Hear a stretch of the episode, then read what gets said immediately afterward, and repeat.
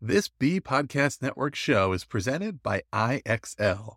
iXL's all-inclusive online teaching and learning platform simplifies edtech needs and accelerates achievement in 95 of the top 100 U.S. school districts. iXL delivers personalized learning across a comprehensive pre-K-12 curriculum, including math, language arts, science, and social studies, and it helps you assess student performance through actionable real-time insights at every level of your school or district. This one solution performs work that typically requires dozens of different tools. Want to find out why so many leading districts trust iXL? Visit iXL.com/BE. That's iXL.com/BE. TL Talk Radio, Season 7, Episode 29.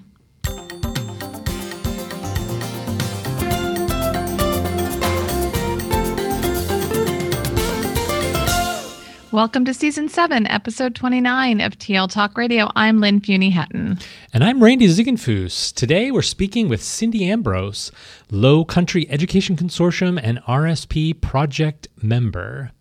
Cindy has experience as a teacher, assistant principal, and has formerly served as a chief academic officer, assistant superintendent, and deputy superintendent in large districts in both Virginia and South Carolina. She currently facilitates the work of the Low Country Education Consortium. The consortium is a group of districts collaborating to design a readiness pathway framework to measure the knowledge, skills, and dispositions needed for students to be college and career ready. Welcome to the podcast, Cindy. Thanks for having me. So let's get our conversation started with a personal story about how you became so interested and focused on college and career readiness. Yeah, so I've had a long career in education, both as a teacher, school administrator, district administrator, and I guess it was around the late 1990s, early 2000s, I was the parent of preschool children. And if you think about what was happening that time in the field of education, we were really putting a lot of emphasis on academics and test scores. And as a parent, just like all parents, our children are more than that, right? They're more than just a number. Our children are so much more and have so much more potential. So I started paying attention to some of the work that was coming out of Harvard with Tony Wagner. And he was talking about the global competencies and the needs of business and industry. And when you ask business and industry what they want in employees, it never is about test scores or academics or knowledge. They can usually teach the knowledge, right? It's about what they bring to the table in terms of collaboration, communication, creativity. It's being a self-driven learner, having student agency. And so for me, my children were growing up. I was looking at all the emphasis on test scores. I have lots of nieces and nephews, and I just realized there was so much more to schooling and college and career readiness than just a number. With that context, that background, let's dig into some of your work here with the Low Country Education Consortium. Tell us a little bit about what it is, what districts make this up, and what your focus is, particularly around this idea of the readiness pathway framework. Yeah, so we are a group of school districts, 5 school districts in the Charleston metropolitan region in South Carolina.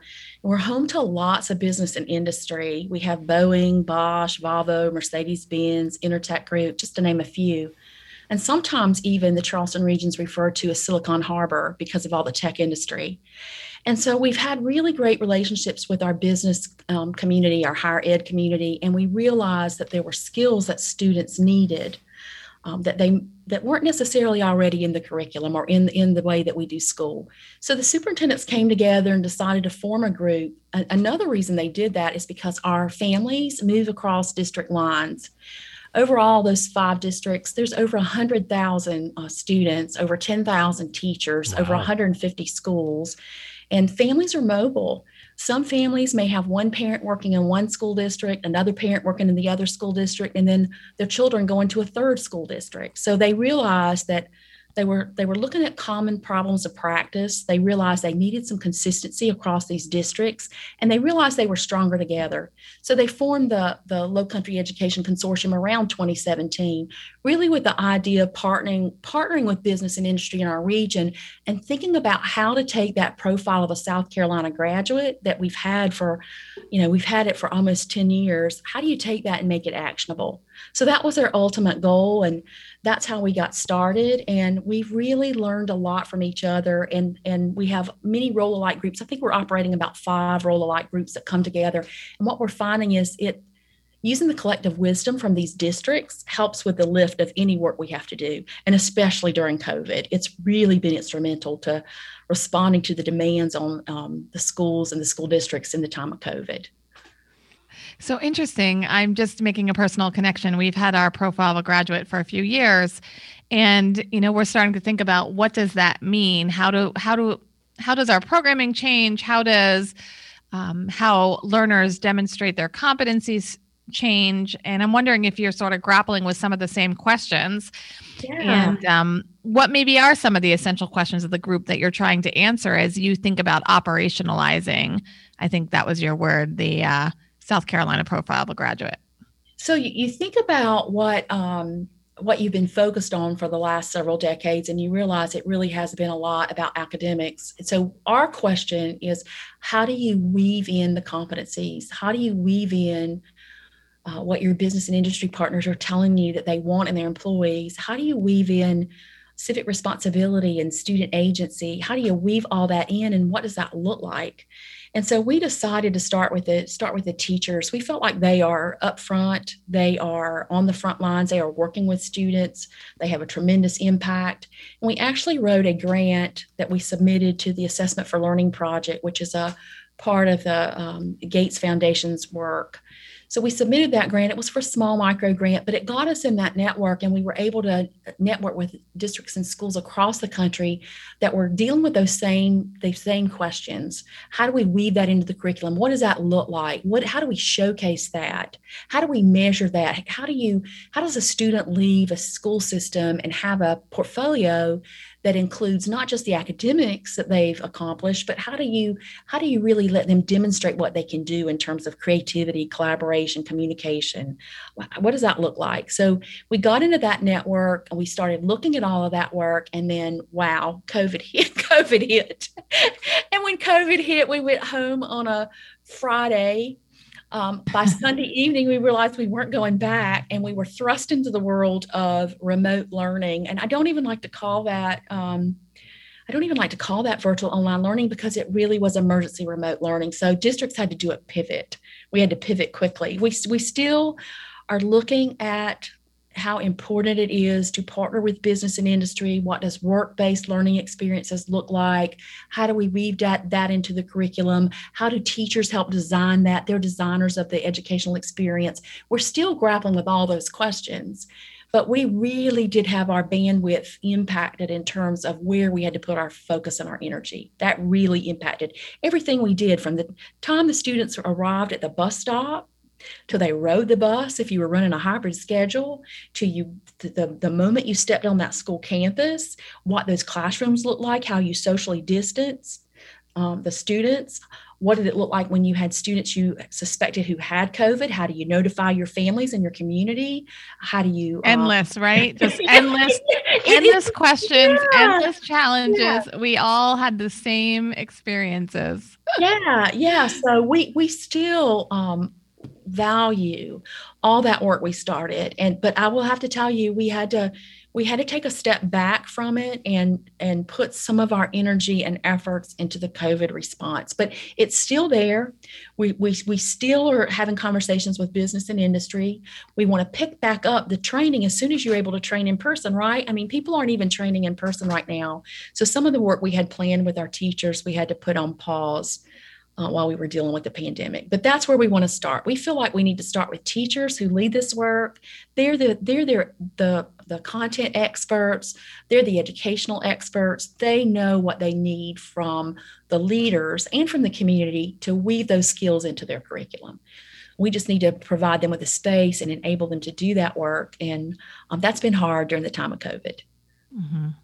So let's shift the conversation to talk about your collaboration with some local organizations, sort of the outside the school walls. You're working with the Charleston Metro Area Chamber of Commerce and, you know, local philanthropic community organizations. How does the framework align to the needs of business and industry? So we're really fortunate to have active chambers of commerce, not just in the Charleston metropolitan region, but also in each of these counties. Our school districts are spread across 4 counties, and they have chambers as well. The Charleston Metropolitan Chamber did a talent demand study. They update that study regularly. It's available on their website. They are such a good friend to the school districts in the region and to our career and technical education offices, our high schools. They're really supportive of work-based learning. They also did a report called Common Skills in High Demand. They brought together the educational leaders, and then they brought together business and industry leaders, and they looked at what skills the employees were going to need to be successful in the business and industry in our region. And so they developed this beautiful, it's just absolutely beautiful document that we've been able to use. So we go to the business and industry community to think about what are the skills we want to weave into our curriculum. How can we partner with you for work-based learning experiences for students? What does that look like to be ready, just not only for college, but to be career ready too?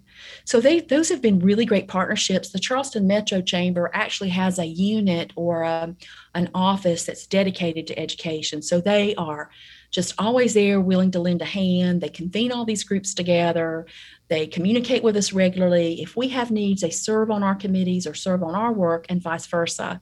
In terms of business and industry, it's very common for our superintendents and other leaders in our region to have regular meetings with business and industry partners. And fortunately for us, those business and industry partners will say, what do you need from us? What are you working on? They really have an interest, and they want us to be successful. So one of the other things that we've learned about the Low Country Education Consortium is that you have a partnership with Future of School and Digital Learning Collaborative working on the Resilient Schools Project. So tell us a little bit about that. Yeah, I'll have to say that the Resilient Schools Project has really been one of the greatest opportunities we've had in the last year. When we were all dealing with COVID, we are all across the country dealing with the same issues. No matter really what your setting is, you've got some of the same challenges and same problems. And so the Resilient Schools Project allowed us to go into a network with other districts across the country. And so we talk about those problems of practice, and we have meetings every other week. They also tailor those meetings based on what the districts need. But we've been able to share resources and materials. And if you've already gotten a plan ready to bring your students back in person, if another district in another part of the country has that and shares that with you, it's so much easier than starting at ground zero. It saves you time. It lets you build upon what they've already created. It lets you improve upon it for your particular context. But those resources have just been amazing. And then, of course, having access to Amy Valentine, a Future of School, Antonio Boyd from a Future of School, John Watson and Allison Powell and Lauren from Digital Learning Collaborative, we can reach out to them. We consider them as trusted thought partners and colleagues and really, really friends. So if we have a need and we're looking for some type of innovative model on how to do hybrid education, or what might we do after the pandemic? What might our virtual learning offerings look like? What should we consider? They are national. They are nationally connected, and they know sort of that scope of what's going on across the country. So it's been a really valuable project for us, and we've learned a lot from it. Can't say enough good things about it. Great. We did last season, we had a podcast with Amy Valentine about Future of School. So we'll link that in the show notes. They are just, again, I can't say enough good things. I've needed them for some other work we've done in our region, and I've been able to reach out to them. And they've been so gracious just to get on the phone with a school that's thinking about how to do wraparound services or trying to figure out how do you really engage your community? What does that look like? And those folks have been just really great thought partners to us, to all our districts. All right. Thank you so much for sharing some more information about the consortium, some of the resources that you are utilizing and leveraging within the group taking the opportunity to learn from each other and build on each other's works through the work with Digital Learning Collaborative. Much appreciated. So before we ask you to share what's next for you, Cindy, we have a few rapid response questions. Are you ready?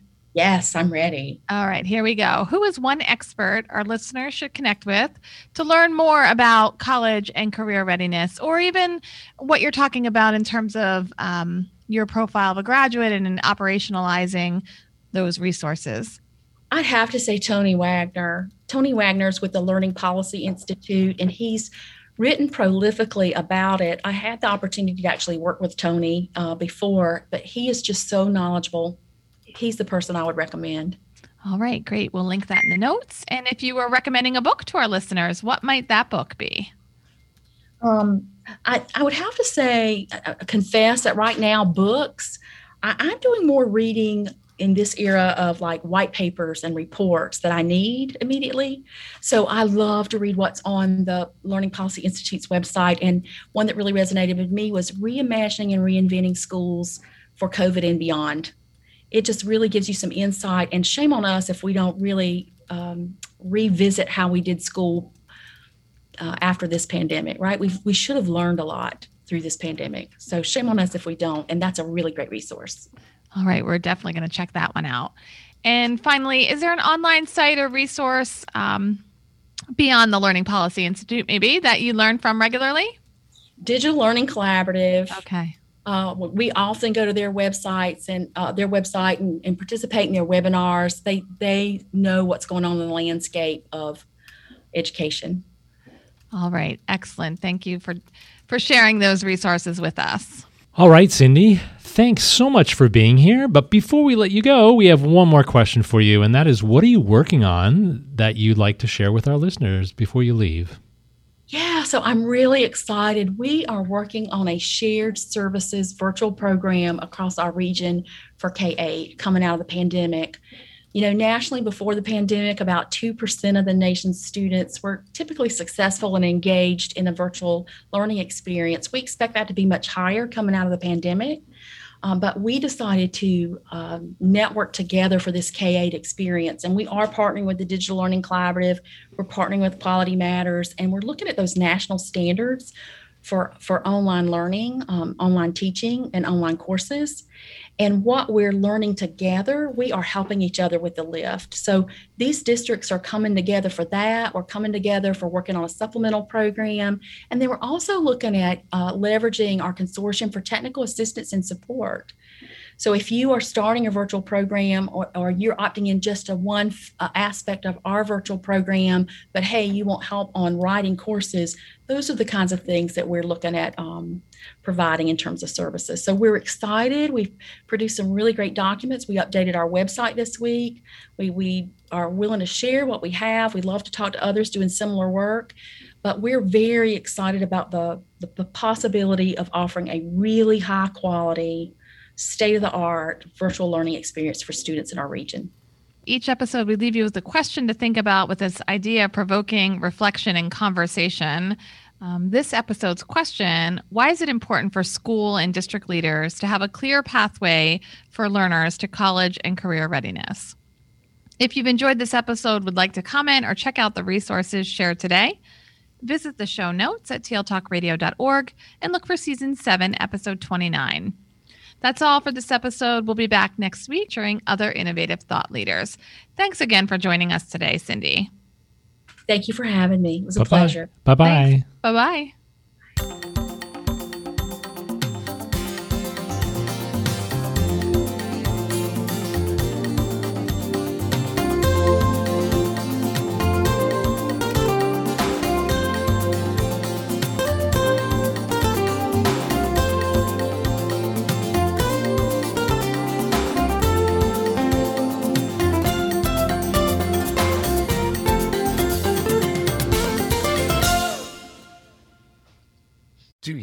To simplify your school's technology, save teachers time, and improve students' performance on state assessments? You can do it all, but don't waste another minute. Head straight to ixl.com/BE to learn how iXL's research-proven teaching and learning platform can help you achieve all of these goals. That's ixl.com/BE.